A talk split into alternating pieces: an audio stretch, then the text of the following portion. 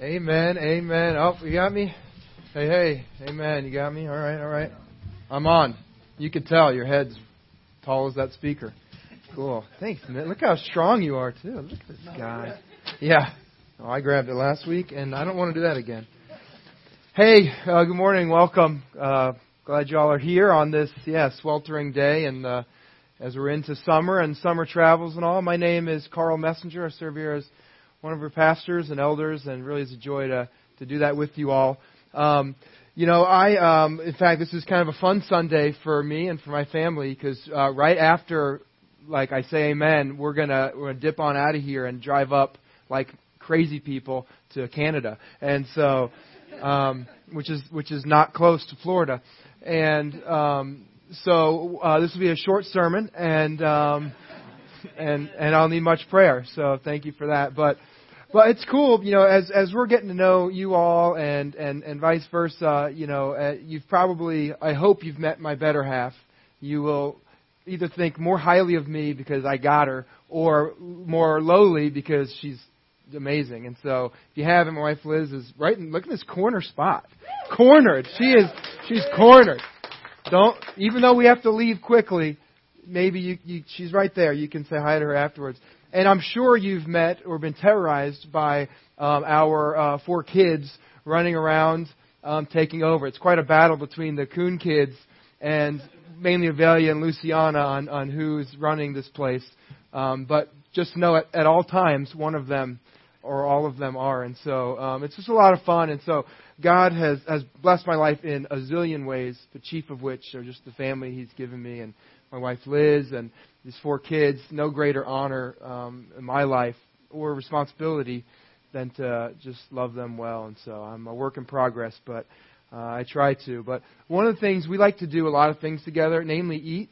Um, and and then we do like to travel. And so the nice thing about a road trip to you know Canada is uh, French fries and gravy when we get there, but just a lot of food and stuff. And so that's pretty fun. But um, one thing we just did is we actually we just booked a cruise for next year, so it's like oh, I wish it was sooner. Um, and uh, one of our stops is Cozumel. Any anybody been to Cozumel before? Some Cozumel, pretty cool spot, right? It's kind of it's kind of my jam when it comes to you know the country that it belongs to, and so.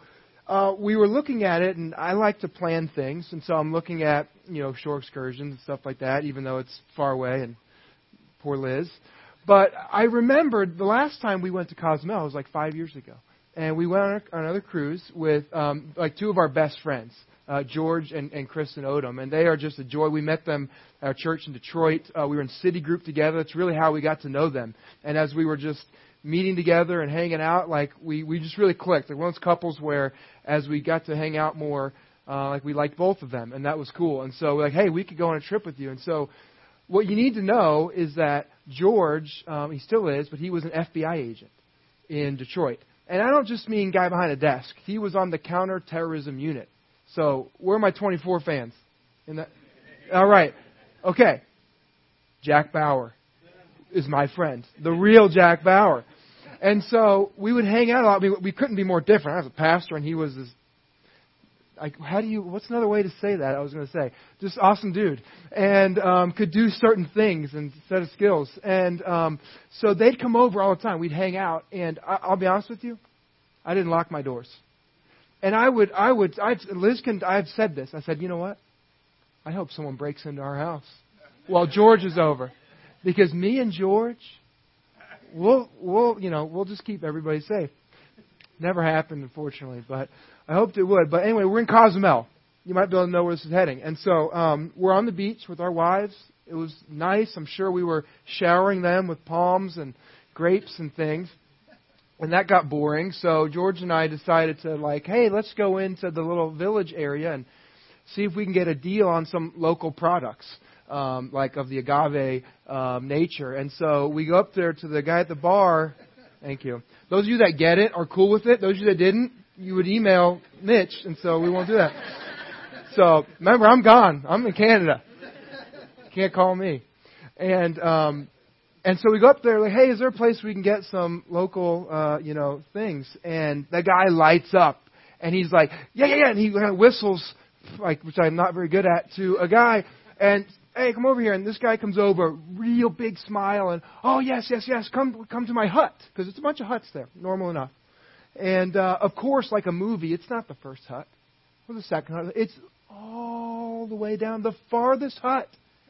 And so I'm like, all right, I got George, so let's go. And so we ducked down to this dark hut, and it couldn't have been darker. I mean, there's no electricity. I don't think there was electricity.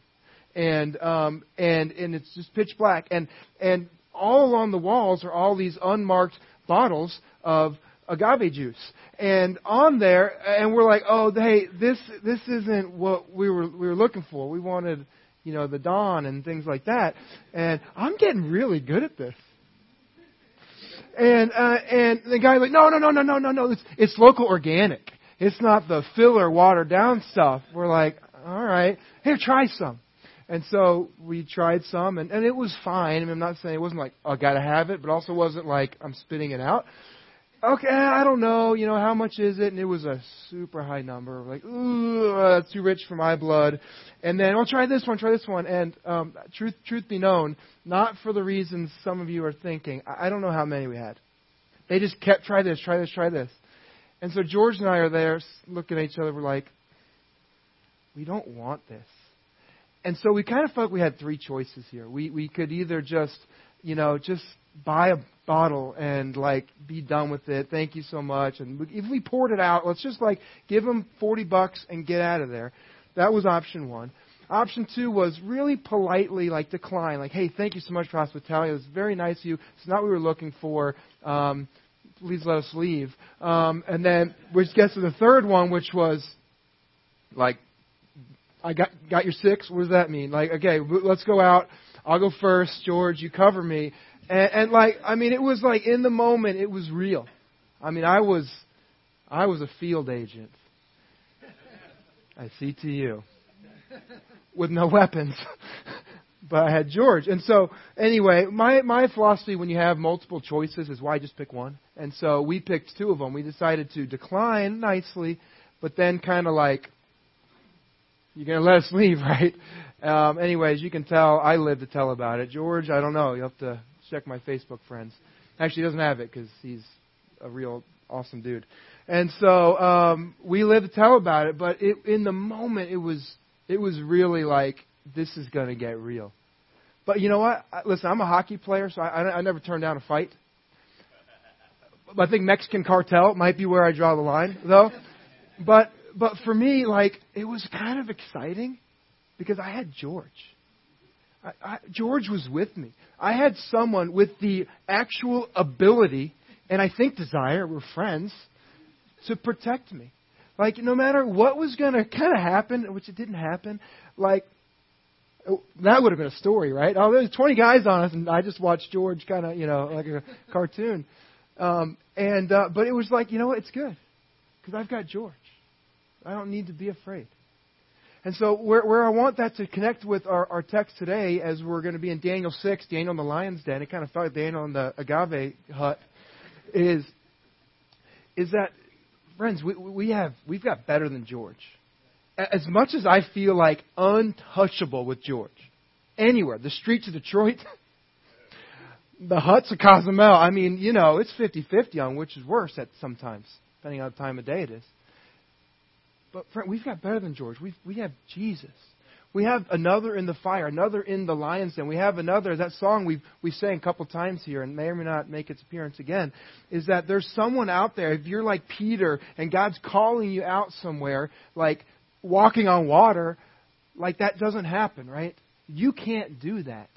Just like Daniel couldn't do the things he was asked to do.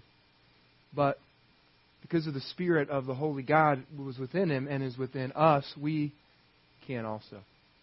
And so that's what we're going to look at today. If you see your sermon note cards there, there's a, a first blank right off the bat here. Uh, this morning, as we enter the lion's den here, uh, we'll see that we're never alone, nor are we ever outmatched. And so those are a couple blanks. There it is. You can read. Awesome. And so open your Bibles to Daniel chapter 6. Daniel 6. It's about two thirds through the Bible page wise. Old Testament, Daniel is the last of the major prophets after Ezekiel. That's a big one. Big, big one. Find Ezekiel and go a little past that, and you're in Daniel. And Daniel, the, I love the book of Daniel because it's it's so much history.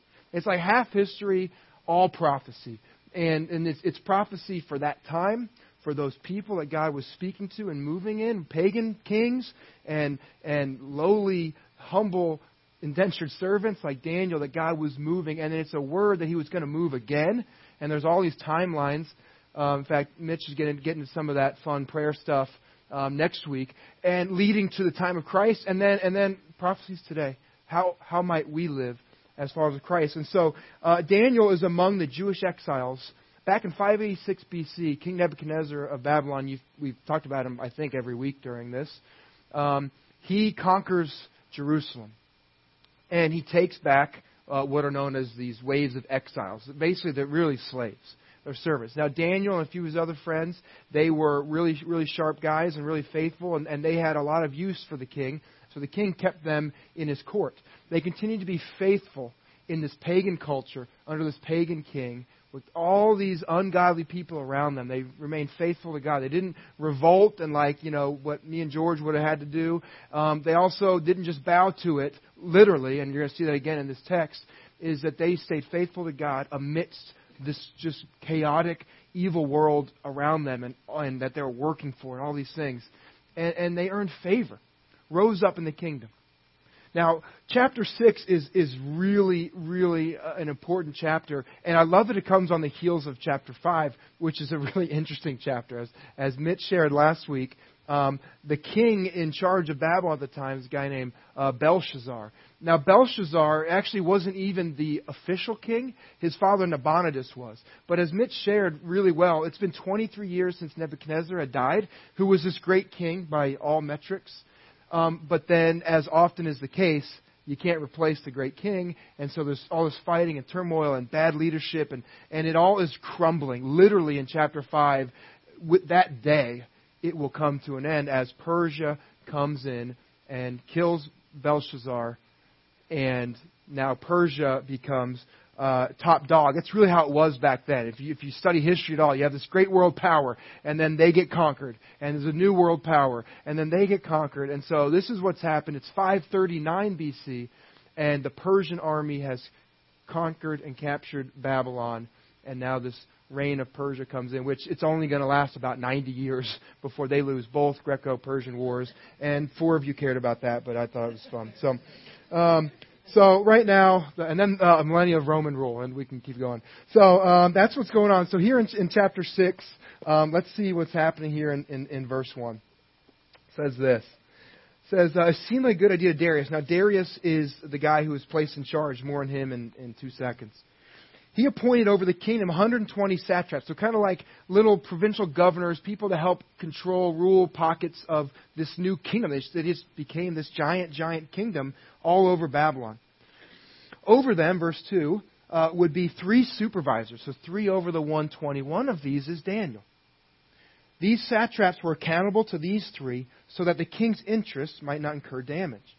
Now, this Daniel, our Daniel, our boy here, was distinguishing himself above the other supervisors, for he had an extraordinary spirit. There it is again. And in fact, it was so extraordinary, he was so faithful, look at this, that the king intended to appoint him over the entire kingdom. Now, kind of an important little detail here I, I just want to start with. Um, the, uh, one of the difficulties that secular historians have with really the whole book of Daniel is actually this chapter. Is they can't quite identify who is this Darius. And so there's, there's, there's like literally eight options. The main two that I just want to briefly mention is that he is the Darius the first, the King Darius. And that's, this seems to make sense. We're like, calling him King Darius. However, uh, we know historically that, that King Darius comes after King Cyrus. And we know that 539 BC, King Cyrus of Persia is the king of Persia when this happens. Now, so, okay, that's interesting. Could it be a chronological issue, even a scribe issue? Something happened along the way, and, and that's possible. Um, however, the more likely um, option is that um, Darius uh, is not that King Darius. It's just either the right name or the wrong name, or you've got you know, the Persian names. They had, before this, conquered the Medes. You heard of the Medes and the Persians. Darius, according to this text, is a Mede. So he's coming in with different names. And in Babylon, and we also have some Jewish influence, because this is what we're reading. And so that this Darius is either some other dude named Darius, or that's not the name that, that Cyrus gave. But we do know that when the Persians conquered Babylon, that fateful night in chapter 5, Cyrus wasn't there he was out conquering the rest of the known world, and so he we do know historically he appointed someone to govern, to be the full ruler of Babylon, this new kingdom. So that's who this guy is. Whether his name was Darius or something else, um, or if there was a mistake, the point remains that this is a real guy who is in charge, and he would have all of the jurisdiction in Babylon of a king. Especially back then, you couldn't text the king. Um, so in order to be um, responsible, which is also the, the, the, example set here. Point these guys, point those guys, so that we can have a more efficient rule. So I just wanted to get that out there because that's an important part here uh, of it. But either way, Persia now controls Babylon with Persian peeps in power, and Daniel is still finding favor for an extraordinary spirit. Let's read uh, verse 4. So that's all great, right? However, consequently, uh, the other guys that were in charge, 122 of them, I guess, uh, were trying to find some pretext against Daniel because they want to be in charge. And so they tried in connection with administrative matters, but they were unable to find any any such damaging evidence because he was trustworthy and guilty of no negligence or corruption. Man, I tell you, take anything from this. Uh, there are some of you in here that that verse, verse 4, is where you're at. Like, oh, mama, that's how I feel. I am in working for maybe a, uh, an unbeliever um, or a secular company or maybe a company that, that might have some policies and procedures contrary to Scripture or contrary to what you think is right, and you're there. Like, what do I do? Do, do I have to quit? Do I, do I have to just uh, you know, even like disobey God in some of these things and fudge some things just for a paycheck? Like, like how do I how do I live in this? Like, what what is it with this verse? You know, how do you work there? Well, just like Daniel did, trustworthy. Um, there's this extraordinary spirit. So don't curse culture and rebel. We've talked about that throughout this whole thing. But don't just, you know, bow for a, for a paycheck, right? And so be like Daniel, influence where God sends you. Your home might feel that way. Your spouse, maybe your kids. I mentioned the job. Wherever you go. Extended family. Okay, summer. We're going to see some of them, you know, tomorrow. Daniel. Verse 5. Look at this. So, um, they couldn't find anything wrong with him, and so they concluded, ah, we won't find any pretext against him unless it is in connection with the law of his God. And so these supervisors and satraps came by collusion, what a powerful word, to the king and said to him, they're really tricking him here. They said, Oh, King Darius, live forever, blah, blah, blah. To all the supervisors in the kingdoms, all of us, even the counselors and governors, all the whole lot of your peeps, all of us, which is not true, seem like a good idea for a royal edict to be issued and an interdict to be enforced. For the next 30 days, let's just do a month, anyone who prays to any god or human other than you, O king, shall be thrown into, I don't know, a den of lions. Now the king said, okay, hey, listen, I'm in charge of this new huge area. Like, yeah, we, we need to kind of get this all in a central uh, government and a central figure. And yeah, like as we come in and religions change and there's all these people living under this great big tree, if you remember from Nebuchadnezzar's dream, like let's get them all focused on one. And I am in charge. King Cyrus has placed me in charge. And so for a month, let's get a month to get our house in order. Sounds good. So he issues it, and uh, in, in, in which is interesting. I have to say before that, in the end of verse of verse eight, if that's what's up there. Yep. So and this is cool. It's really important to this according to the law of the Medes and the Persians. So when Persia conquered the Medians and they kind of came together, they kind of adopted some similar things. And one of the things is, hey, listen, the king makes a decree, it's final. And so King Darius thought, okay, that sounds reasonable. Let's do that. And so trickery, jealousy, evil. I mean, the evil one is present in this collusion and in this and this trickery of of the, of the king and and all. So let's look at verse 10. So this happens, right? How's Daniel going to respond to this? It says, When Daniel realized that a written decree had been issued, he entered his home, where the windows in the upper room opened toward Jerusalem. And three times daily he continued kneeling and praying, and thanks to his God, just as he had been accustomed to do previously. Man, this evil edict did not change Daniel's devotion to God at all. Even though it was pretty clear what would happen if anyone was caught disobeying it. I'll even add to that, guys, it's just a month. Can do anything for a month. I mean, how many of us, don't raise your hand because you'd probably be lying, but how many of us could really do this? Or would we just kind of reason like, well, it's only a month? Honey, listen, we love God. We're going to serve God next month and beyond. Like, they just, I don't want, you want me to die? You want me to throw in the lion's den? Of course not, right? But he did the same, same thing. And that ought to be true for us. That no matter what we face, because you will face it, in this life you will have trouble. The vision is Jesus. And we're to look to him no matter what's going on. We are, we are to look like him, to grow and be transformed. And then we're to look with him. We're to look out at this world. We're to look out at our employers, at our spouse, at our family. And we are to look at our friends. And, and we are to look with Jesus, with the heart and the eyes of Jesus, as we just sang, the sheep, the lost sheep. And we're to do that even if it leads us to a den of lions. Even if it uh, leads us to some sort of evil happening to us or around us. We are to look to Him even if it leads to betrayal and all the hurt that comes with that. Because the vision is Jesus, and He calls us to be and to make disciples.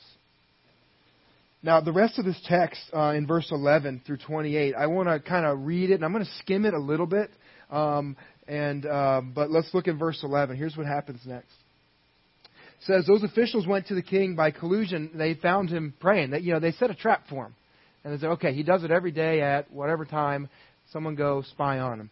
So they catch Daniel, verse 12. So they approached the king and said, Hey, hey, didn't you, you know, just issue a decree, you know, like yesterday about this 30 day thing? And if anyone, like, you know, prays to anyone other than you, like, I don't know, where, where do they go again? You're right, oh, the lion's den. That's right. Remember that. And he's like, Of course. That's correct. And in fact, it can't be changed. There's that thing again. Verse 13. And they said to the king, Oh, shoot, you're right. You know Daniel? He said, Of course I know Daniel. I Love the Daniel. And he says, Well, you know, you know, one of the captives from Judah, that's an important line there. You know Daniel, who's nothing like us? He's not a Mede like you, O great king. He's not a Persian like us. He's not even a Babylonian that's been here. He goes way back, way, way back. Remember that Nebuchadnezzar guy? And he's an Israelite. You know about those Israelites. They don't worship us. They don't even, I don't even think that they even help us. They're doing their own thing. There's a whole lot in there. He pays no attention to you. Was that true? Not even close. In fact, what did we read the first four verses? The opposite. Like, there was no one like me, an extraordinary spirit. He was going to appoint him over, you know, basically to his job so he could go help Cyrus elsewhere. So he absolutely paid attention to him. Anyway, but by the way, he's basically spitting in your face with this thing. Verse 14, look at this. This is cool. And the king heard this. He was very upset. Not at Daniel.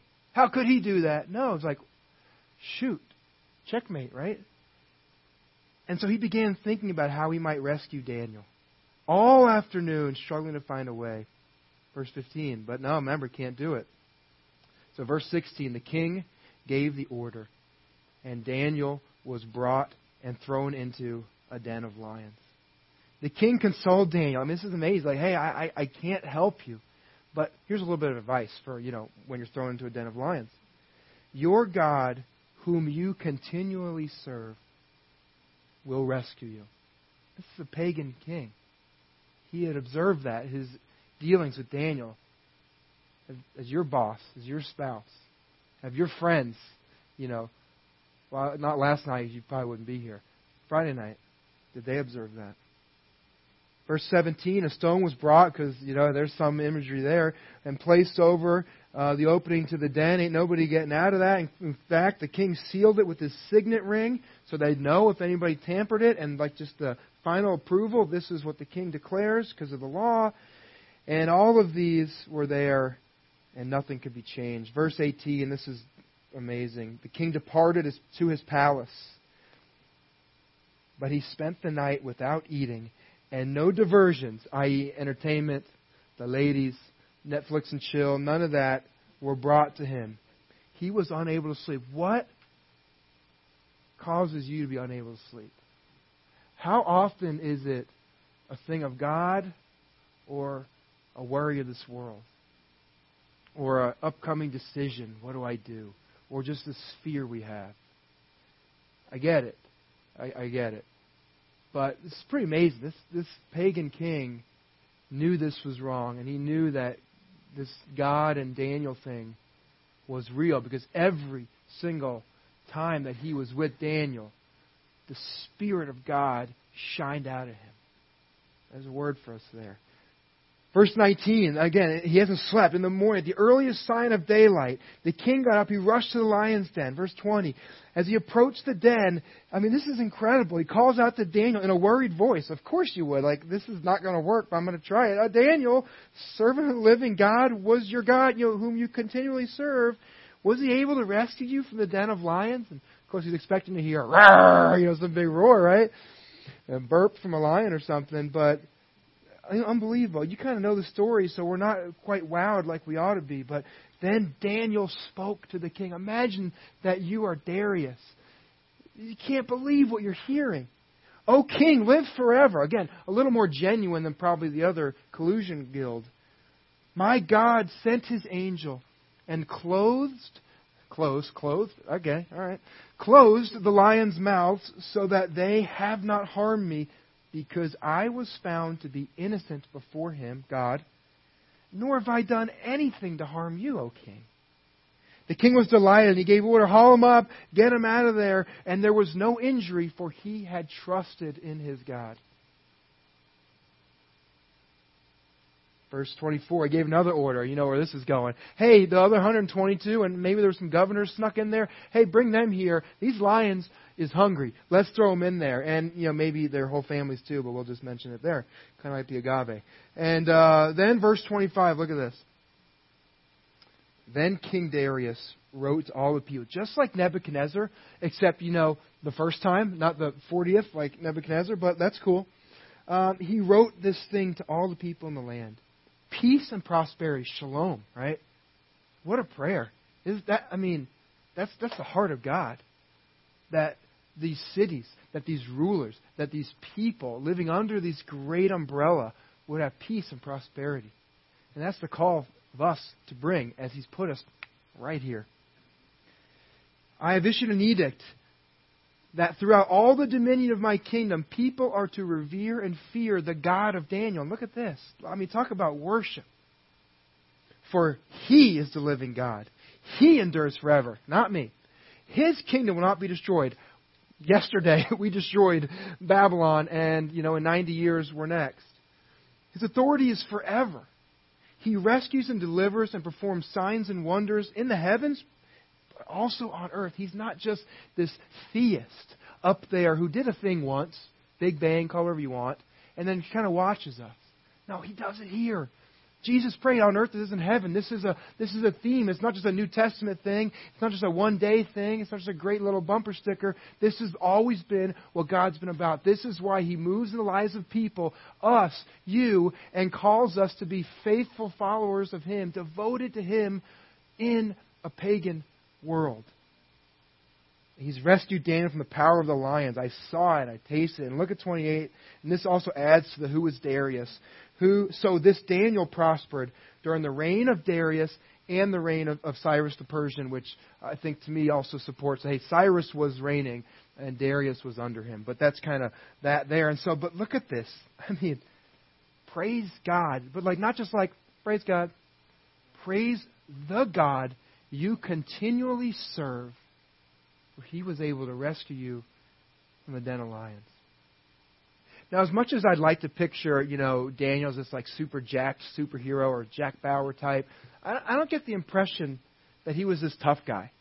You know, like you know when Samson rolls in with his hair and like you know his untouchable like superhero stuff. Like I don't. That's not that's not Daniel's thing. He's not like he's not really touching anybody.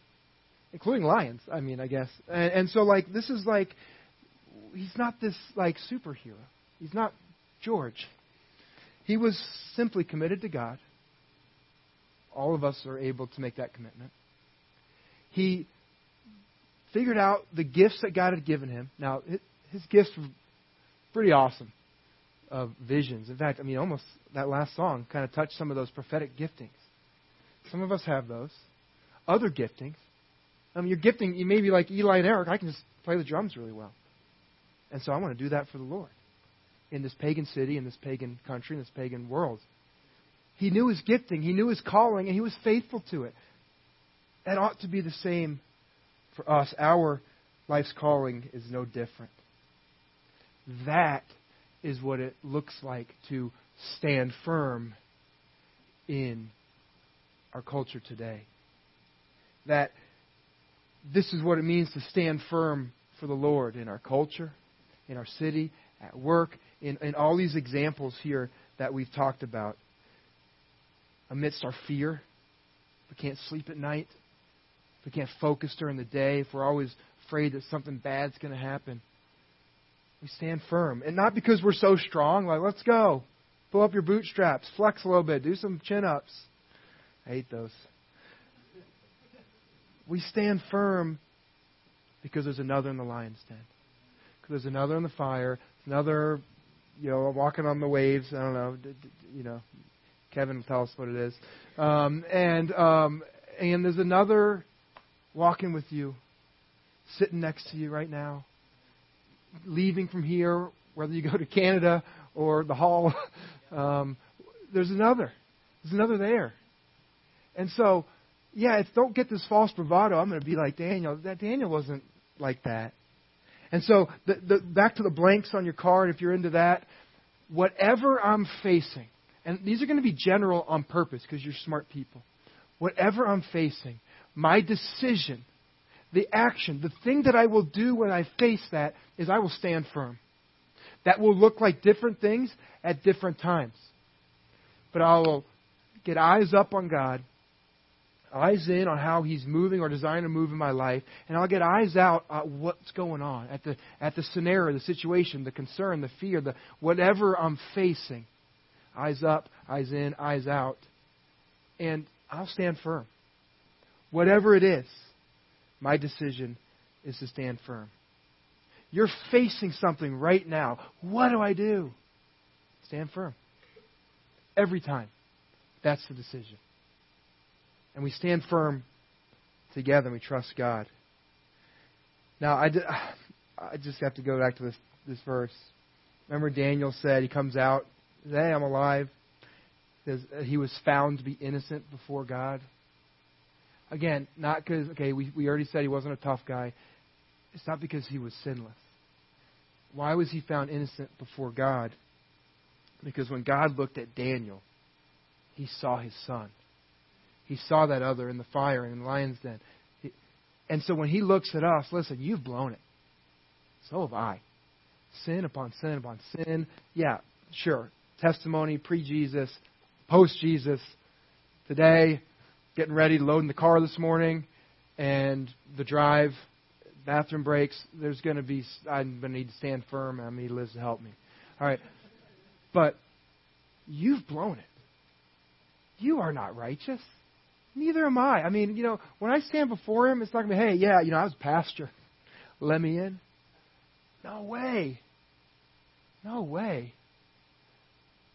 But if I've placed my full faith and trust in his son, Jesus, as the only hope that I have. Not in my religion, my morality, anything good that I can do. Walk old ladies across that cesspool out there. That's great. But it's filthy rags. It's nothing. Same for Daniel. But if our faith is in Christ, in His blood shed for us, then He God sees his son. And that is how we are declared righteous, as Daniel was.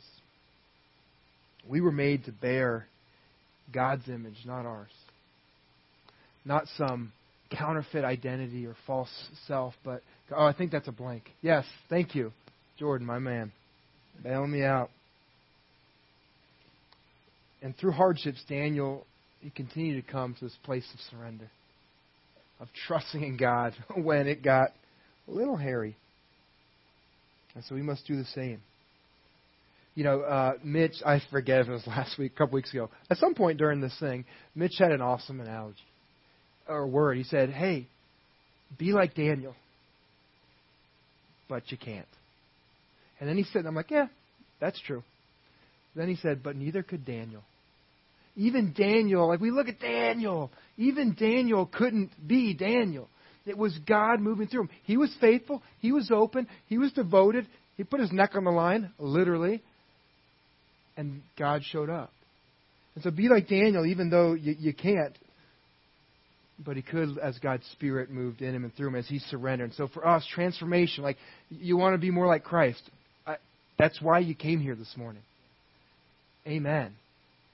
That transformation, it will not happen until we surrender and let it go. You're not like, you know, Han Solo getting thrown in when he meets Chewie. You know what I'm saying? Like, I'm going to fight Chewie. You're not going to fight Chewie. You're not going to fight the lions. You're going to let God fight for you. You're going to let God show up. You're going to stand like, hey, you know what? Uh, I'm either about to get eaten or something awesome's going to happen. That's how I felt with George. Like, this is going to be awesome or not, and and live your life that way. Like I I can't do it. I can't earn it. But there's one who has and who will. And that's what we, we celebrate today. And so God is calling each of us individually, you, me, you, you, you, whoever will answer the call and be faithful individually. And then among that body, among that group, among that number, then all of us corporately to live this out to know God, to, to find freedom, right? To be free from all the bondage and the things we carry with us, to discover purpose, our purpose, our calling, like Daniel, and then go out and make a difference. Not just sit on that talent. And so, one of the ways that the church tries to help all of us do this together including myself. And uh, we have a bunch of new friends here that are getting on with it, and I saw some swag floating around. But one of the things that the areas that we can come alongside you with that is something that we call Growth Track. Now, Growth Track is a thing, and you can get info on the website redeemertampa.com, and then maybe Grow, and then Growth Track. I think I clicked you there. Um, but Go, Growth Track guides you to discover your redemptive purpose why and what can I do here for God, and then help you live out the life that God created for you, for us, as He plants us where He's planted us. And so there's three steps. First one's kind of meet us, like what's kind of the vision around here. And as, as Mitch shared, it hasn't changed with this. Because we're about being and making disciples. We're, we're about you seeing God and knowing God and being transformed and growing and going out to make these disciples where He puts us. And that's kind of what we keep talking about here. And then discover you. Because you're different from me and from her and from him and Daniel, and we're all different with different gifting, yet the same Spirit, the same God. And then from that, live out your purpose. And so, if you want to know how to stand firm, well, you need to know God. You need to know you, who He made. He made you unique. And then you need to know what to do with it and how you can do it and how you can go out and, and, and serve God. And so, summer, here's what's kind of cool about this. As I'm literally about to get out of here. Man, I talked that long. And um, is summer is the perfect time for this. It's done online. And so go to the website or, you know, Mallory and, and Mitch, they'll hook you up in the back. And this is a great time to go through this during the summer as we gear up for a really exciting fall. Like there's so many things in the work. It's like in the, in the works. I'm like, let's go to Canada and let's come back and then let's get at it. And so take go through Growth Track um, over the next month or two and and let's come really excited um, for the fall. And so, whatever you're going to face or whatever you're facing now, let's face it together. That that sure sounds better than just you know one guy in a lion's den all by yourself. You're not alone.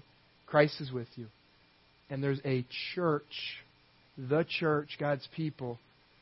Can't wait to walk alongside you, and so that's where we're at here. And so the last blank on your card, and I'm gonna I'm gonna pull a little prank on you is this is not a typo.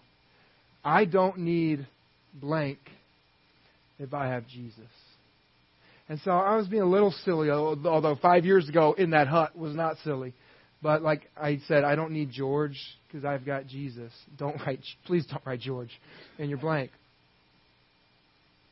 What is it that you think you need? Right now, later, like I don't, I don't need money because I've got Jesus. I don't need to be noticed by others and validated, whether it's social media or even in person. And I'm not saying that you shouldn't be noticed, like God notices you, and, and I pray that the shepherds in this body will notice you and walk with you. But I get that. That can be hard. But you don't need that if you have Jesus. Look at any of the prophets in Scripture. I mean, Jesus said, hey, you killed them all. They're all killed. You don't need, I'm I didn't say tequila, but I'm going to say sex. You don't need sex if you've got Jesus or pornography or all the you like the king like hey n- no distractions tonight. You don't need to binge and drink and, and tv all night. You got jesus. And, and you don't need even need i'm going to get even more real you don't even need your health and what is daniel and remember shadrach meshach and abednego his homeboys from earlier you don't even need your life you literally do not need your life to be with Jesus. In fact, uh, you could almost say the opposite. You want to be with Jesus, that's going to come. So we don't need to fear that day or the how. Maybe it'll be a lion in Ethiopia or something. We don't need it. I don't. I don't need fill in your blank. So there's some space there. And here's how we want to kind of close this: is is if I pray that that's speaking to you and the blanks, and you're like, man, I'm glad I didn't mention the one that it really is for me. Um, write that down. We're going to close with a, with a time of communion, and you might notice in front of you. Uh, I know my five-year-old noticed it, and she might have stolen some. So if you're missing them, give a hand up. She collects communion cups. Um, in the seat back in front of you, we placed them. Kind of trying something different this time. It was Mitch's idea, so if you don't like it, take it up with him.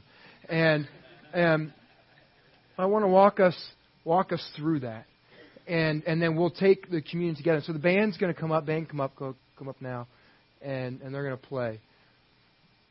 But Daniel had an extraordinary Spirit of God moving in him and through him. And Jesus says, thank you, Kent. In in John, oh yes, in John 15 he says, "I'm the vine, and you are the branches. Abide in me, and I will." All right, and I will abide, and you will bear much fruit. For apart from me, you can do nothing. That is the message of Daniel. You want to stand firm? Go ahead, muscle up on your own. You can do nothing. Fully surrender through Christ and the work He's done, and the whole yield to the Holy Spirit. Jesus says mountains will move. I think mustard seed snuck in somewhere this morning. Faith of a mustard seed. That's it. Just a tiniest little thing. And so we remember that in communion.